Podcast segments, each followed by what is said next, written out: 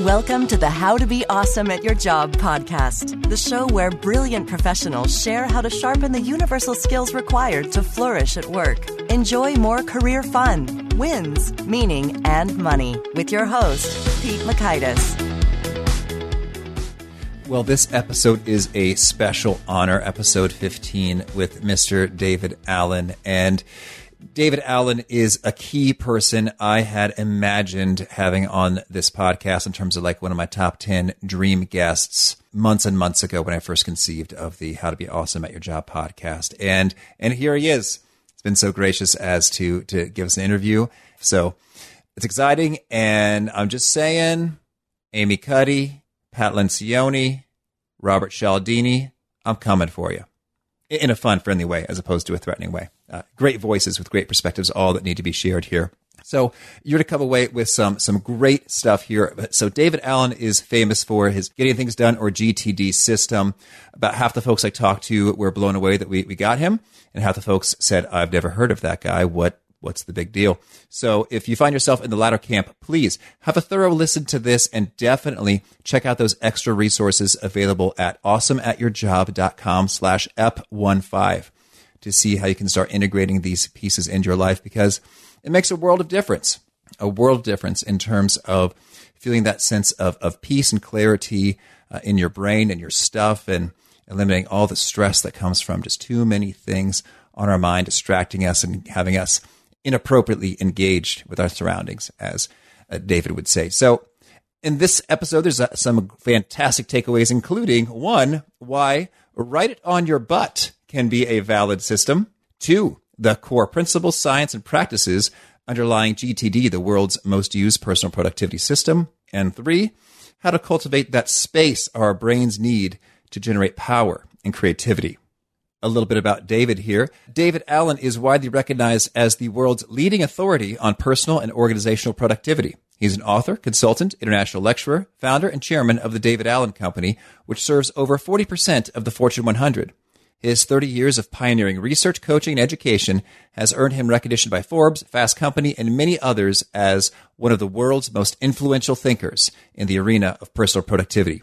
PC Magazine called him one of the top 100 to follow on Twitter. I and his 1 million plus other Twitter followers are in agreement with that. His book, Getting Things Done, has sold about 3 million copies in 30 languages, and his Getting Things Done, or GTD system, has given rise to a really thriving industry of websites, blogs, and software applications. Here's David. Well, David, it is such an honor to have you here on the How to Be Awesome at Your Job podcast. Happy to be here, Pete. Thanks.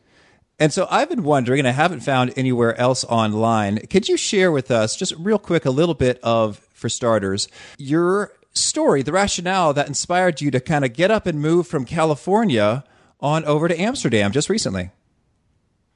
Uh, lifestyle adventure shift. Uh, just, you know, one of those sort of inner intuitive things. Time, time to shift perspective, focus, shake it up a little bit get a new uh, new lease on life and work. And there were some good business decisions as well as just aesthetic ones. Catherine and I had fallen in love with Amsterdam. We'd been there a couple of times already, and uh, wanted to be in Europe. Uh, we're franchising our training programs around the world, and Amsterdam is much more the center of the world than Santa Barbara was uh, in terms of you know where this work is spreading. So all of that kind of came together. We don't have kids. And and you know our work became much more virtual anyway. Our our little company is you know pretty much scattered around the world, so it didn't really matter at a certain point when I felt the organization was self organizing enough that uh, I could free myself up to just be the resident global crazy man. So that's, that's, great. That could be on your business card there. Uh, yeah. Well, and so tell me, so you've made a number of shifts and had a number of jobs over the years. Could you kind of lay out a, a few of those jobs and share kind of how that informed uh, kind of your inspirations and, and, and principles that behind GTD? I was a good number two guy. I didn't know what I wanted to do with my life. I thought I wanted to find God, truth, and the universe. So I was off into sort of a self inner and outer exploration game, you know, in terms of personal growth. And so the material world wasn't particularly that important to me, but they, you know, that didn't pay the rent, so I had to pay the rent. But I had friends who were aspirational and were starting their own businesses and whatever. So I was a good number two guy. So I helped helped the guy manage a landscape company. I helped a couple of friends start a restaurant in LA. I, I sold vitamins with another friend. I helped a guy start a travel agency. So I just kind of showed up and said, okay, well, uh, how can I help you do what you're doing? And, uh, you know, I helped improve their processes systems. Now they call that process improvement, fancy word. Mm-hmm. Uh, basically, I was just lazy and efficient. I, you know, come on, there's got to be an easy way to do this. And uh, then I fix it and then get bored and then go on to something else. Then I discovered they pay people to do that, and they call them something called consultant. Wow, now I are one. So 1981, hung out my shingle, just sort of okay. I guess that's what I'm here to do, or at least that's what sort of floats my boat more. Is instead of tying myself into any one particular job or profession, to say how can I help people do what they're doing. So you know, in a way, I've always sort of thought, you know, assumed I was an educator, so I wasn't quite sure what form that would take. Um, and so, and that plus my interest in clear space, you know, I martial arts and spiritual practices, whatever. I've discovered how much easier to, and frankly, more productive you are uh, if you don't have anything distracting and bothering you in your head, and the the sort of peacefulness and the freedom of, of of being able to put your attention where you want it. So I was hungry for those techniques, and then I found out that those techniques that I discovered for myself turned around and used those for my consulting clients, and they produced the same result: more focus, more control more of a sense of being on top of my world instead of buried by it. And so I, that was the beginning of the development of, and sort of cobbling together and clarifying and, and honing this, you know, then this holistic methodology, which then became known as Getting Things Done or GTD once the book got published 25 years later. But it took me that long to actually figure out that what I'd figured out was unique and nobody else had done it and that it was bulletproof. Oh, well, so let's let's get into it here. It seems like among my friends, about half of them are like, "Oh my gosh, David Allen, that's I'm so jealous of you. You're getting to talk to him," and the other half are like, "Wait, who's that?" I, am confused and I'm and I'm appalled, and so I think they need to know everything that you have to share here about this methodology. So, could you kind of lay out a little bit of boy, I know you could do a, a two minute version or a two day version or, or more, but could you say what are kind of the, the essential principles or, or building blocks or kind of what is GTD or getting things done? It's really about being appropriately engaged with your commitments in your world, you know, at all those multiple levels of them. And appropriate engagement doesn't mean you need to finish getting cat food or getting a life or you know restructuring your department or hiring the assistant or launching the ad campaign. It just means that you need to be appropriately engaged with that commitment. And appropriate engagement means I need to have decided what those things are. I need to decide what I'm going to do about them if I'm going to do anything at all. And park the results of that in terms of some sort of external reminder system. Your brain is really a crappy office, Pete. Come on. All right. And, you know, the, the cognitive scientists have now proven that. You, you try to keep track of more than about four things in there that you need to get done, you're, you're screwed. You're, you're, you'll be toast. so the, the whole idea of building an external brain and then populating it with the appropriate data and the appropriate contents, which requires a thinking process. You can't just put mom on a list and assume that's going to get her birthday off your mind. You need to decide what's the next step. Am I committed to give her a party or not? And so there's some thinking that has to be done to, to appropriately engage with your stuff. So basically, it's it's it's a you know capturing the things that have your attention, deciding what you're going to do about them, if anything, and then parking those results into some trusted external system so that you can step back and let your mind release itself from the job of remembering and reminding, but let it then do what it does well, which is look at your options and then make good intuitive choices about what to do and what not to do. But you can't do that in your head. So that's that's a way to think about what GTD really is. Is that those set of best practices? And so you talk about a trusted external system. Uh, what does that look like in practice? I mean, I guess some people will say, "Oh, you mean like my calendar? I've got that, and, and I put my uh, commitments in terms of particular people and, and times on that." Or kind of what are some of the other elements of the system? Well, any hey, I trust if I'm going to the store, I have the post-it on the fridge that has everything we need. you mm-hmm. know that, that me and my life partners come up with. That's a trusted system. And assuming that you're going to look and grab the post-it when you go to the store, you know, trusted system includes your behaviors with it. A trusted system could be I've got 43 people on this whole floor, the fifth floor of this major office building that are all, you know, at my beck and call. And so all I have to do is walk around and spew ideas, and then you know, appropriate people that are paid sufficient amount of money pick it up and then make it happen. That's a trusted system too. So you know, anything and anything in between basically it just means so that my head does not have to keep track anymore based upon the commitment. Oh, perfect. And and you've sort of laid out a, a sort of a, a, deliberate Uh, idea of being kind of technology or or tool agnostic as you as you lay out these things. So some folks will use their OmniFocus for Mac. Some people will use their smartphone. Some people use Trello. Some people just use pieces of paper. And and like you said, you're saying any and all of those are, are just fine. Yeah, write it on your butt. Doesn't matter. As long as you, long, long as you, have, long as you have it somewhere that you'll see it at the right time. You know, none of that, none of that stuff really matters. And that's the problem. Most people want the tool to fix them, as opposed to the thought process. Once you have the thought process, you can make anything work. If you don't have the thought process, none of it works. You're just going to be rearranging incomplete piles of unclear stuff, which is what most people's organization system really is. All right. Well, I think "write it on your butt" may very well be the the pulled quote that we use on the blog post, if that works for you. Sure, why not? That's fun. So, so then what are the, the benefits? If you do or if you're doing a, a fine job of that you know you're collecting your stuff you're processing it it's it's neatly organized and to an external trusted system. You talked a little bit about the brain science. Like what are the kind of takeaway benefits that people experience? I guess part of it you mentioned is kind of that, that psychic feeling of ah i have more focus control and, and feeling on top of things. What are some other kind of hard benefits that that folks have seen or the research has shown to be present bottom line is you have more room, more room to think, more room to to make good decisions, more room, actually just more room in terms of uh, space in your head. I mean, how much time does it take to have a good idea? Zero. Doesn't take time. It takes room. You need, if you're worried, distracted, got static and residue in your brain, hard to have a creative idea, hard to be present with your kids, tuck them into bed, hard to watch your kids play soccer instead of being on your iPhone you know? So you need space. And so really the creation of space how you use that space will be dependent on you. I've got a big champion that's a rock guitarist right? So he uses space to get more music ideas.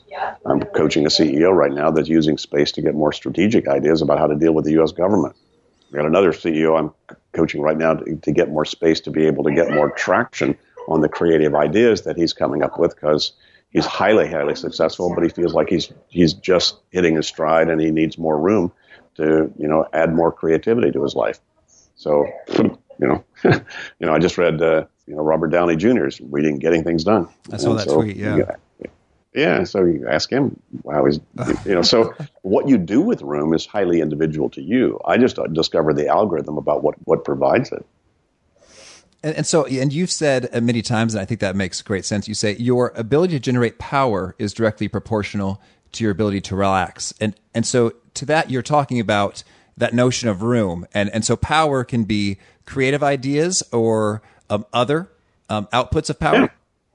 Sure, any any kind of effective effectiveness called to effect or to affect, you know, to create an effect whether that's cook a great spaghetti sauce or have a great conversation with your kids or just amble around with your dog on a walk in the park. You know, that's power as long as that's the thing that you're focused on. So, so, you know, it, it, it really is about being free to be fully available to whatever, wherever you want to put your attention. Okay. So that's, you know, that's a, probably the best way to think about, for me anyway, that was the big driver for me to figure this out and it's certainly the, a way most of the people who have experienced the success of applying this methodology would describe it. Okay, so I'm curious then, in practice, uh, all that sounds like great stuff, and, and we want more room and more power and more creativity. So, uh, what are the key things that folks, I guess, need to do but generally don't do in order to, to reach those outcomes? Write everything down that's that you've got attention on that you might need to do or decide or some, you know, do something about and then decide the very next action on those if there is an action involved. Those are the two probably you know core elements to begin with that most people don't do. You know, most people do some of it. They do a little bit of it, but most people have some stuff in an external system and most of the stuff in their head, and they don't trust either one. You know, so it's not worth keeping up with the system if you don't trust that it's every, every phone call you need to make and every project that you have. Why would you trust your calendar if you think it's only half complete? right? You still you're going to have to take it back in your head in order to be able to do that. So that's you know, first of all, just externalizing all of these potentially meaningful things and deciding very specifically what you need to do about them. Those do not happen automatically. They don't happen by themselves. You're not born doing it. You actually have to learn to do that. And it actually is a, a cognitive muscle that you have to uh, develop. And so, could you walk us through there when you talk about uh, what is the next action? Is kind of the, the key question associated with your, you're responding to some stuff and, and you're seeing what that looks like. I, I think that sometimes the, it, it sounds a little it sounds simple, maybe even obvious for folks to say, oh, yeah, I, I, I, can do that. But a lot of times they fall short. Could you maybe give us some examples of how people don't really get a handle on their next action, even if they think? So you said maybe they have mom written down on, on the post it note, and that's not quite the same thing as zeroing in on the next action. Correct. Like, what are you going to do about mom's birthday? Oh, I don't know. Well, if you had to do something about mom's birthday, what are you going to do? Oh, God, you know, I guess I need to call my sister and see what she thinks. Good. Now you have a next action. But it's that decision making process that people often resist, you know, for, for multiple reasons. But, you know, getting real clear about what, what would move the needle on this. See, most people, there's the perfectionism inside of us, and it's the creative, sensitive people that can think, oh my God, if, if I start moving on it, there's too much I have to think about, and it has to be perfect, and so I quit. And so most people actually avoid that that decision making. And you don't have to make it perfect. You don't have to figure it out. You don't have to plan the whole thing. Just well, what's the very next step? That you would need to take to, to do some planning, to get some information to move you forward. And that's such a powerful concept. Surprised me. I didn't, I didn't, I wasn't born knowing this. I had a guy, a mentor of mine that, that walked me through that process with my own stuff. And I watched how transformational it was. I went, wow, you know, that's not something that we, we sort of automatically or naturally do. You'll do it when the crisis forces you to, or when the heat on the situation or the pressure on the situation forces you to. Yeah, you'll decide a next step, but that may not be the most intelligent next step. You, know, you really need to make that decision when it first shows up as opposed to when it first blows up. That is training you actually need to train yourself to do. Believe me.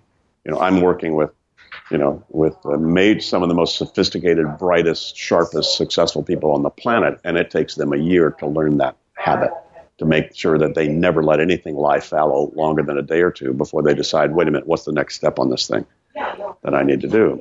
So you know, it, it is it is a trainable event, but it's not something that happens automatically. And, and I love what you have to say about the. It's often the, the bright, creative, sensitive people who have the the capability of freaking themselves out kind of faster and more dramatically than others. Like what one yeah. of your favorite sections of, of the book when you said a lot of people put themselves in jail just glancing at their 1040 tax forms. Correct. yeah. So you know, it's the kind of thick and, and, and not so sensitive people that, that you ask them to do stuff, they go, okay, dud, dud, dud, dud, dud. they just start moving on it because they're not aware of all the stuff that could go wrong. so, you know, so yeah, you, you have to quiet that demon inside, and the best way to quiet it is to get to a very real, physical, simple, you know, physical action. You know, a lot of people say, well, the next step is I need to set a meeting with my staff. Well, great. How do you do that? Oh, well, I could call them, or I could uh, task my assistant, or I could send an email. Decide. If you don't decide, then there's a part of you that's still not appropriately engaged with that thing yet, because you know there's still something you haven't that you are accountable for making a decision about that's going to have to move the needle on keeping this commitment. And if you don't get it down to the next action, you're not appropriately engaged yet. And so I, I, like that as even as we were speaking, talking about getting a meeting with some people, that, that makes me think of, ah, oh, there's a meeting I need to set up with some people. So I'm curious, like real time in conversations as, as you're living life, how do you optimally, uh, maybe for you personally, collect, capture that piece of stuff, that, that thing that just, that pops up in your world? Do you do you have like a, a, note card you're writing it on, or is it in your phone? Do you sort of yeah. like excuse yourself? Oh, I'm sorry, I just have to capture this. And, and what do you say when you do that? Uh, yeah, all that. You know, I carry pen and paper with me. That's no no wireless required, no you know no Wi-Fi, no batteries. So low tech is the easiest way to capture this stuff, and I throw it in my own in basket, my own physical in tray. So I got notes right there. I'm looking at them right now. I've got several notes I've just thrown in there from telephone conversations I've had, from input I just had. And I haven't had time to sit down and and haven't taken the time to sit down and decide what's the next step. But I'll drive that to zero, you know, before the end of the day. Uh, but yeah, any kind of capture mode. And you could digitally capture. Digital is a little dangerous because out of sight, out of mind, you may forget where you stuck it in there, whereas physical is in your face. So it's a lot, lot easier to capture low tech and then put that in my face and then throw it away once I determine what I'm going to do and then go into my digital world and park reminders. Uh, but those are very different things. The capture mode and the organized mode are very different things. Most people don't understand that most people think that I have to make a list and that's that's their organization, as opposed to no, you dump stuff out of your head first, and then you retrace your steps through each one of those and decide what's the next step on it. What am I going to do about it? What does this mean to me? and then you create an organizational system. That's why the GTD process has the five stages of how you get things under control, which is you know capture and clarify and organize, and then reflect on all that so that you engage appropriately. And so I guess I'm wondering, I think many of us feel that there's sort of like a nonstop go, go, go, people and, and things and calls and appointments uh, kind of getting after our time. And so what you're describing really does require creating a, a chunk of space and time and, and focus to, to go through some of this, this processing, organizing, thinking. And could you share a bit about what kind of time does that require for you to sort of shut out the world, I guess, on a, on a daily or a weekly review recurring basis? Well, there's kind of daily stuff to do and there's weekly stuff to do. A daily stuff to do is just be aware that you need 30 to 90 minutes of white space a day just to process new incoming stuff your meeting notes, your emails, your voicemails, your text, you know, the things that have come at you as well as the ideas you woke up with in the morning and, you know, and the things you're thinking about that you need to deal with with your life partner and your and your business partner. So those are the things that you, you know, if you're sitting down and just going through the okay, now wait a minute, I need to capture those ideas, I need to then decide the next action, I need to park those where they need to go and or handle the two minute things. As you know, the two minute rule is really cool because a lot of those things you can just finish in two minutes. You should do, do them when you think of them.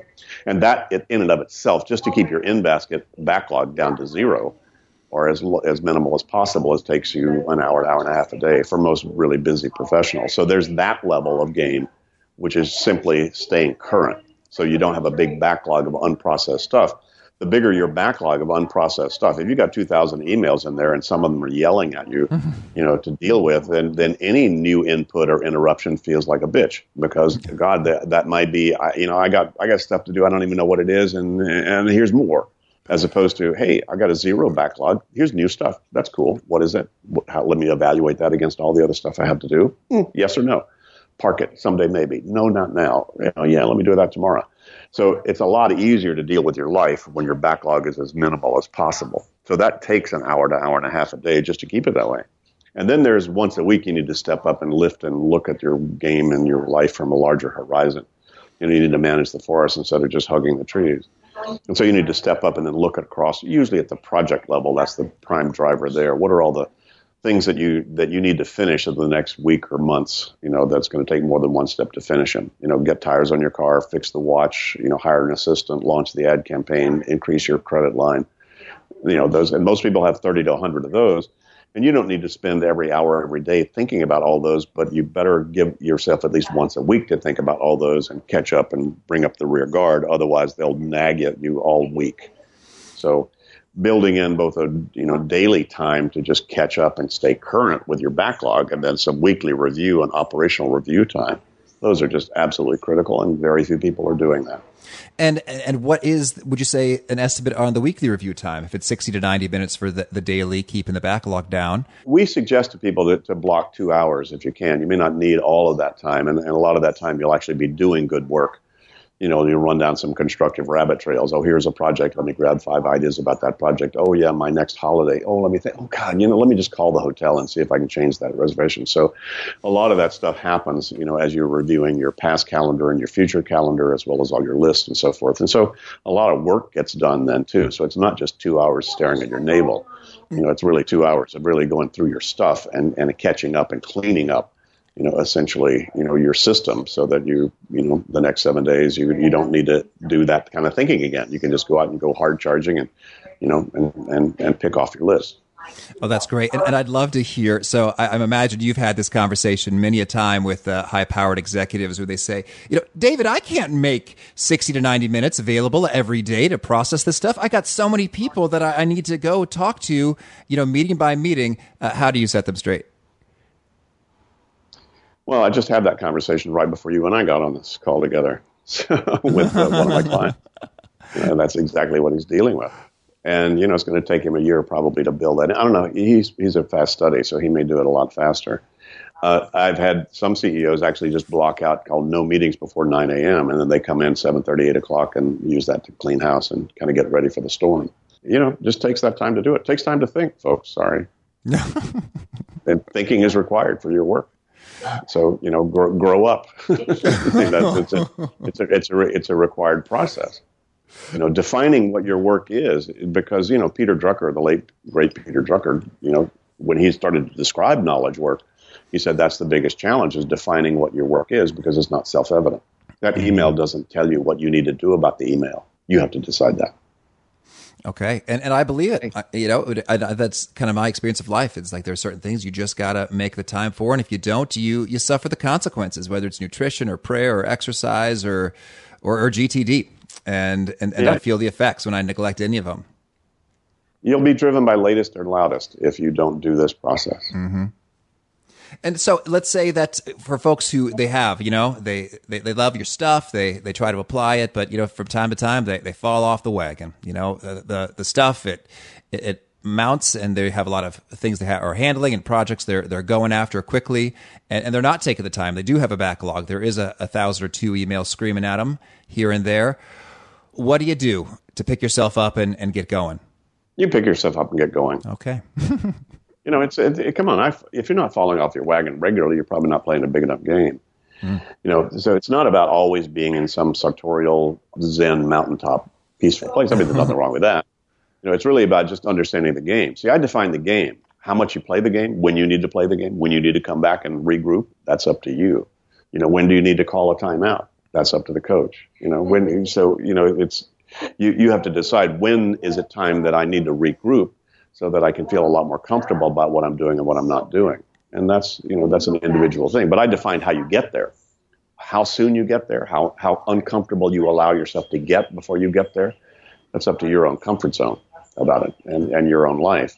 But I at least define the game. And, you know, the, the whole idea here is not that you're always in a peaceful state, but that you know how to get back there. We use the image of the surfer with the, with the ankle tether. You know, the really good surfers, they're going to fall off that board Sure, because they, they're out there for the adventure in the game. But they have an ankle tether on there, which basically means that they can get back on their board real quick. Mm-hmm. So GTD really is both the board and the ankle tether. It's like it, it'll allow you to surf on top of your game, but when you fall off, that's okay. You can get back on real quick. It's very easy to fall off this game, but it's also very easy to get back on. All you got to do is empty your head out again, decide next actions on the stuff that's got your attention, park those things along with all your other stuff, sit back and reflect on the whole inventory, and then watch how much more comfortable you feel about what you're doing. There's never an exception to that. I've never had anybody. I mean, you know, my book's three million copies in 30 languages, and nobody's ever said any of that's wrong. Everybody's always said, "Yeah, that's right," and I don't do it. so, you know, you know, and there is a mark of maturity, Pete, that people get to with GTD. It takes a while to, to get there. But when those things that oftentimes spin people out of the GTD, there'll come a time when those things will spin you into GTD. Wow, I just got promoted. I just got fired. I just found out I have a life threatening illness. I just suddenly had to take on my mom's elder care. Uh, wow, we just moved. Uh, I, I don't know. You know, any of those life transition times, you know, whether that throws you off this system or whether you then use this system to be able to navigate that, that's a, that's a mark of maturity in this process and I got legions of testimonials about that. Oh, that's that's good and and inspiring, and I think I, have gone both ways. So hopefully we'll keep the proportion, uh, moving in the right direction in terms of, of spinning into it. And, and so I had someone else ask; they wanted me to pass along the question. You know, how do you maintain the discipline to do the things that you you don't want to do? And he said he's probably just going to say you have to process from the top of your inbox all the way down, but ask him anyway. So how do you maintain the, the discipline? Well, you need to build in the rituals and the habits. Mm-hmm. You know, the ritual is, you know, uh, I still I still hate dealing with stuff. I still I, I, have to deal with that email, but I'm so I'm so used to it. I've got the comfort zone of having a zeroed out in basket that I that it forces me to make those decisions. So building in the the standard, building in the essentially the addiction to clear space. You know, what do I need to do to get my space clear?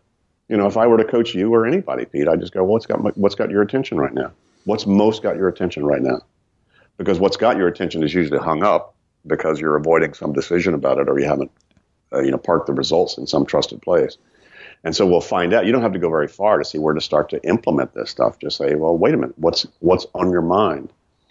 And the problem is, you know, the, that most people have, I'll call it an addiction. They got used to that kind of pressure. And so if the good fairy showed up and disappeared everybody's emails to zero right now, in about three weeks, everybody had pretty much the same number they have because it, it, doesn't have anything to do with volume. It has to do with your comfort zone of how much unprocessed stuff you'll tolerate. Mine is zero. It's never zero. There's always stuff coming in, you know. But zero is it's kind of like I'm not taking a shower right now while I'm talking to you either. But I don't go too long without getting one, you know. So so you know, I I clean up my in basket to zero and do weekly reviews for the same reason that I brush my teeth and take showers. If I didn't, the scuzz factor just gets too high. So the main thing people have to do, I mean, I hate discipline. Discipline sounds like hard work and sweat. You know, I'm mm-hmm. too lazy. I like direction. I need to direct myself to do this kind of thinking and decision making. That doesn't break a sweat. You know, maybe psychically it does, but you know, I still, I still, you know, just get myself to do that because I want to get back to clear and clean again. So clear and clean is the desired state, and you know, you just need to get enough used to that that you won't go too long before you brush your teeth or take your shower or empty your in basket. And when it comes to empty the in basket, I think there are there's many a blogger who will uh, share their super efficient, productive life hack way of emptying their email inbox. What do you do? Would you you got a stack of emails? What happens next? I go through, you know, delete the spam to begin with. Know, that's pretty easy. And you know, if as long as it's, you know, I'm looking at mine right now, and I have ooh, one, two, three, four, five. I just had eight more come in, so I've got eleven right now in my in basket. And you know, if it's not more than a screenful, I figure that I'll probably zero it out before the end of the day anyway, so I don't do anything with them other than look at which one I feel like doing right now. If my brain's kind of toast, I'm not going to go, you know, process my my, you know, visa statement. Um, if my brain's toast, I'll probably look and see if there are any of these that are just CC, I'm CC'd on and just a little FYI, and I'll just get those out and get those out of the way. So I, yeah, I will tend to snack around my email, but only, but not if it's not if it's you know longer than two or three screenfuls. Then I'm going to start cranking down, and I, I, do LIFO, last in first out, because of all the discussion threads. You know that's easier mm-hmm. to deal with those to make sure that I don't you know don't miss anything in terms of the mature discussion on something. Oh, that, that makes sense. And, and, with this next question, I don't want to sort of ignite a uh, a war, but uh, I can't help but notice that uh, you use a ThinkPad in your videos, and I've got a good friend and roommate just got a ThinkPad. I said, "Oh yeah, David Allen has a, uses a ThinkPad." He's like, "Yeah, that sounds right." it's funny the brands that we've associated with Macs are creative, and, and ThinkPads are, you know, I'm cranking through productive work. Uh, what, what's your your preference on the on the Mac PC uh, scene, and why? Uh, you know, I've done both. I was PC for most of my you know professional life, and I jumped to Mac about oh three or four years ago, just so that I could get bilingual and and know what everybody was talking about. So you know, and I've stayed with Mac just because the the security and reliability factor probably. You know, I just found you know better with the Macs. Oh. Uh, you know, so, some things, and I just switched. You know, from Quicken. You know, I I kept a Parallels on my Mac Pro so that I could use Windows basically because Quicken for for uh, which I use, you know, a good bit, you know, for uh, the Mac kind of sucked, but it's now reasonably good. So I was able to then dump Parallels. So now I just moved over fully to, to one or the other. But, you know, I, I could switch back and forth to one or the other. I had to give up some things that I have not been able to fully replace in the Mac world that I was able to do in the PC. But then there are a lot of advantages to things. So it's six of one, half dozen the other. Oh, but, look. you know, it's, it's nice to kind of have all those together. And as, as the world's improved, and I've just you know got some coaching about the iCloud and sort of the newer versions of all this stuff that that doesn't really choke things up a lot. And that you know, there's I'm still kind of learning about about a lot of the cool things that you can do. But frankly, you know, doing work on the both the iPad or the iPhone is silly. You know, I like bigger space, so I've got a Thunderbolt screen I'm looking at right now that's much easier and much better both on the eyes as well as to do thinking at, at there. And then the iPad and the iPhone just become the distribution channels for the results of that thinking.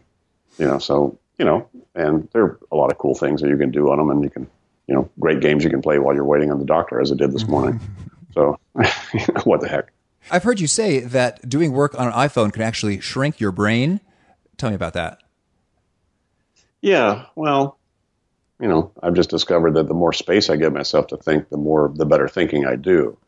And so, you know, trying to do work on an iPhone is really constraining you know, I need to be able to flip between a website that I want to go click at, and I want to be able to look look across a lot of different things, and I want to see see a lot of things. So, just in my experience, yeah, you know, simple little yes no responses or whatever, or you know, little quick little two minute things you might would do with an email. That, that's fine. There's nothing nothing wrong with that. So, you know, little little busy work stuff you just have to complete. Sure, you know, you can use weird little windows of time out there for that very productively. But if you're sitting down and actually trying to craft a PowerPoint presentation or a, you know, draft a spreadsheet or a pro forma for a business plan, give me a break. no, yeah, I, I, hear you. I hear you. Well, I've got just a couple more before we shift gears to the the fast faves, and and one is uh, what is your take on multitasking? Uh, some people swear by it. Others say, you know, the science so shows that is a suboptimal means of, of, of using your time and attention. Where do you come out on the debate? Well, you can't multitask in terms of conscious attention on more than one thing at a time. You can switch rapidly, and that's okay as long as some part of you doesn't have residue from what you're switching from to the new thing. Mm-hmm. So you know, um, unfortunately, most people's brains are trying to multitask because they don't have a, they don't trust their own system to keep track of something. So if I'm talking to you about X, Y, and Z, say, David, would you get back to me on that? Say, yeah, I will get, Pete, I'll get back to you about that. And then somebody comes in and interrupts me, and I didn't write that down. Then they're interrupting me, but my brain's still going, oh God, but I, I told Pete, I told Pete, I told Pete, I told Pete. And so now I'm actually trying to multitask, which I actually can't do. So I'm not present with either one. And that truly suboptimizes your performance. If I make a note about Pete and get back to you about and throw that into my in basket, when that person shows up, I, I can give them my full attention. Why? Because I'm appropriately engaged with whatever that thought was. So, you know, like a martial artist that fights four people at once doesn't fight four people at once. It's one at a time, but they can rapidly refocus. They're just not carrying one to the next. So the ability to be able to switch focus is actually a craft and an art that you can learn to do very well, but not by trying to keep the stuff in your head.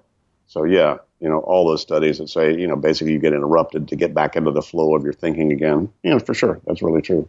But mm-hmm. sometimes, sometimes that's actually, sometimes the brain actually needs to rest by snacking on email and just scattering around and then and wandering around and chatting with somebody. Because we know now from the cognitive science research that your brain as much needs relaxation and spontaneity and daydreaming as it does, you know, real uh, attention focus in order to be able to then, you know, make that muscle optimal when you're really sitting down to craft the business plan or the PowerPoint presentation or, or you know, or the, the, the email you really got to struggle with to know, you know, what to tell your partner.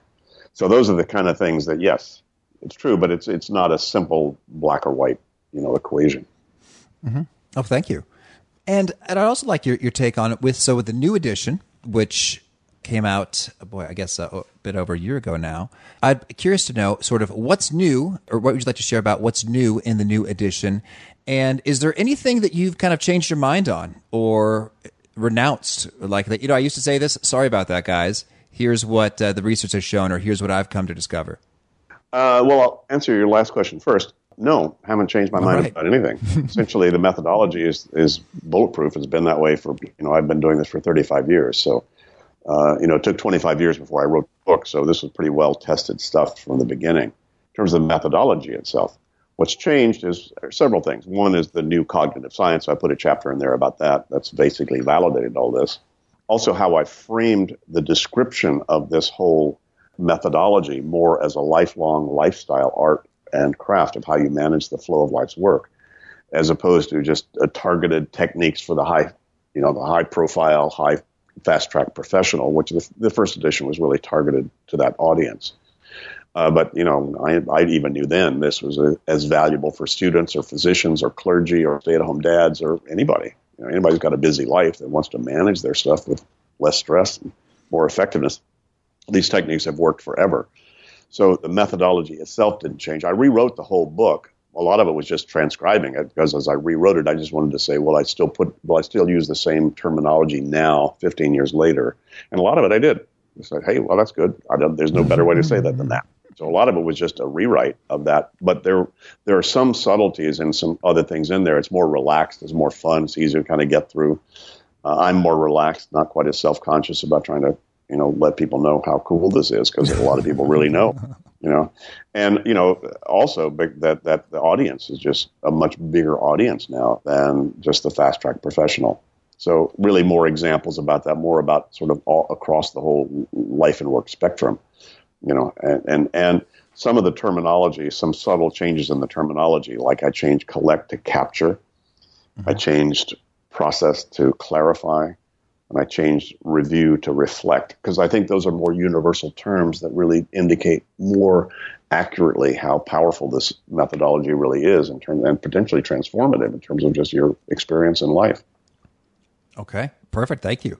So that that just is further reinforcement that it's it's good and it remains good, and you're tapping some universal kind of pieces associated with the the human the human being and how we function. I've had people read this book, read the first edition 10 times. They said it's a totally different book every time they read it. So, frankly, every time you read any of this material, you're going to hear it and see it and then experience it from a different level because it does touch to so many different levels. Uh, you know, and you're only, your consciousness can only sort of take in a certain amount.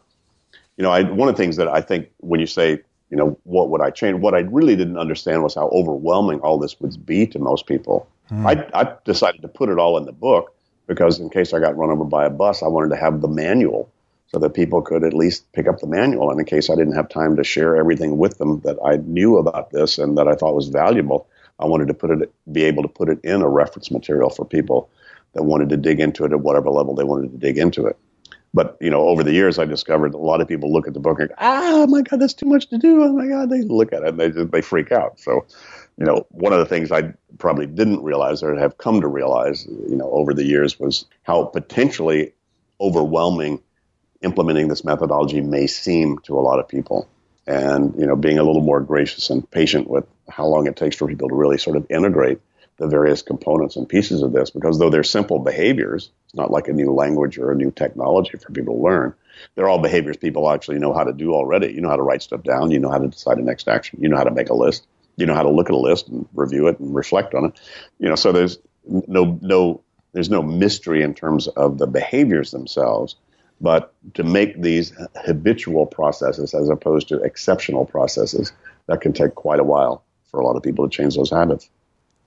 Yeah, and I also wanted to ask along those lines if so. I've, given away numerous copies of your book, "Getting Things Done to People," and some of them read it, some of them intend to read it, you know, for years. And so, I guess I'd love your take on what have you found is sort of the optimal approach to enticing and onboarding folks. So maybe it's like they, they get a, a, couple minute taste with a video or something and they say, Oh wow, yes, I want to know more. Or is it just kind of varies for absolutely everybody and there's there's no a universal uh, prescription? Yes. Yes. Okay. yes to all. Yes to all. I mean, but, you know, probably the best thing to do is, is is to actually start to do it and demonstrate it for yourself and look like you're having a great time. And people go, "What do you, you know, what did you do?" And say, "Well, you're not old enough yet." You know, uh, I'll have what he's having. yeah, yeah, that's right. well, perfect. Well, is there anything else you wanted to share before we kind of shift gears into the the rapid fire fast faves? Mm-mm, no, all good. All right. Well, can you start us off by uh, sharing uh, a favorite quote, something that you find inspiring? Let go and let God. All right. And how about a, a favorite study or experiment or piece of research you find yourself thinking about or referencing frequently? Uh, I think uh, most recently it's a book called Brain Chains by Theo Compernolle, a Belgian researcher, physician, cognitive scientist about the, the limitations of your brain and the dangers of the digital world. And so it you know has a lot to do with uh, you know with my methodology, and uh, so I, am referring to that a lot. Uh, that's great. How about maybe a favorite habit, a personal practice of yours that you found instrumental? And it might just be all of GTD, or is there something else that works for you personally? In addition to that, no, you know, I, I, can't come up with any more than other than emptying my in basket. I mean, that's that just makes my life work, you know, and keeps it nice and clean and flowing. So uh, I don't know that there's any better one than that. Walking, you know, you know, uh, when with my dog when I'm, you know, in town and you know, relaxing and doing nothing.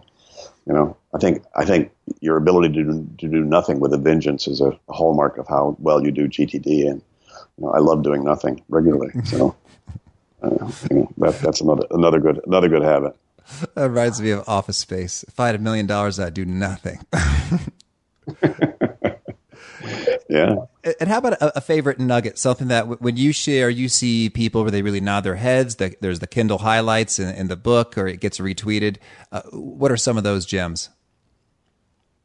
Oh God, I've come up with a thousand. Oh, you're, you're extremely quotable. I, I, my Twitter. You know, probably the favorite one is one that we just stuck up there because it seems to resonate with most people. Is your heads for having ideas, not for holding them. Mm-hmm. Lovely. And and who do you look up to? Is there a key role model that uh, you, you've taken a lot of, of wisdom and inspiration from over your life? Yeah, you know, my spiritual coach, a guy named John Roger, he died last year. I mean, it was a it was probably the the, the one single person who was most instrumental as a mentor and, and coach for me in terms of my inner life and how that affected my outer life. And so, you know, I met him in 1971 and hung out with him for, gee, you know, 45 years. Oh wow! And um, as we conclude, do you have a favorite, maybe a call to action or or challenge for folks? Uh, yeah, relax. Oh, that's good. Thank you. And if folks want to learn more about you, GTD, the David Allen Company, where would you point them? GettingThingsDone.com. Pretty easy. Lots of ways to play. Perfect. Well, well David, this has been a, a complete treat. I, I, wish you the, the very best, and, and thanks so much for making this time. My pleasure, Pete. Thanks. Well, I hope you got a real kick out of that conversation. Please drop on by awesomeatyourjob.com slash ep15 to start getting a handle on the stuff. I'm a huge fan of his book, his system, and you can check out all kinds of handy resources to get a little bit of a taste and then a little bit more to start bringing things a bit more in control. Thanks for joining us for today's episode. To get the most out of this conversation, visit awesomeatyourjob.com to find today's show notes, transcript, and infographic summary cheat sheet. For more entertaining professional skill sharpening, be sure to subscribe to catch the next episode of How to Be Awesome at Your Job.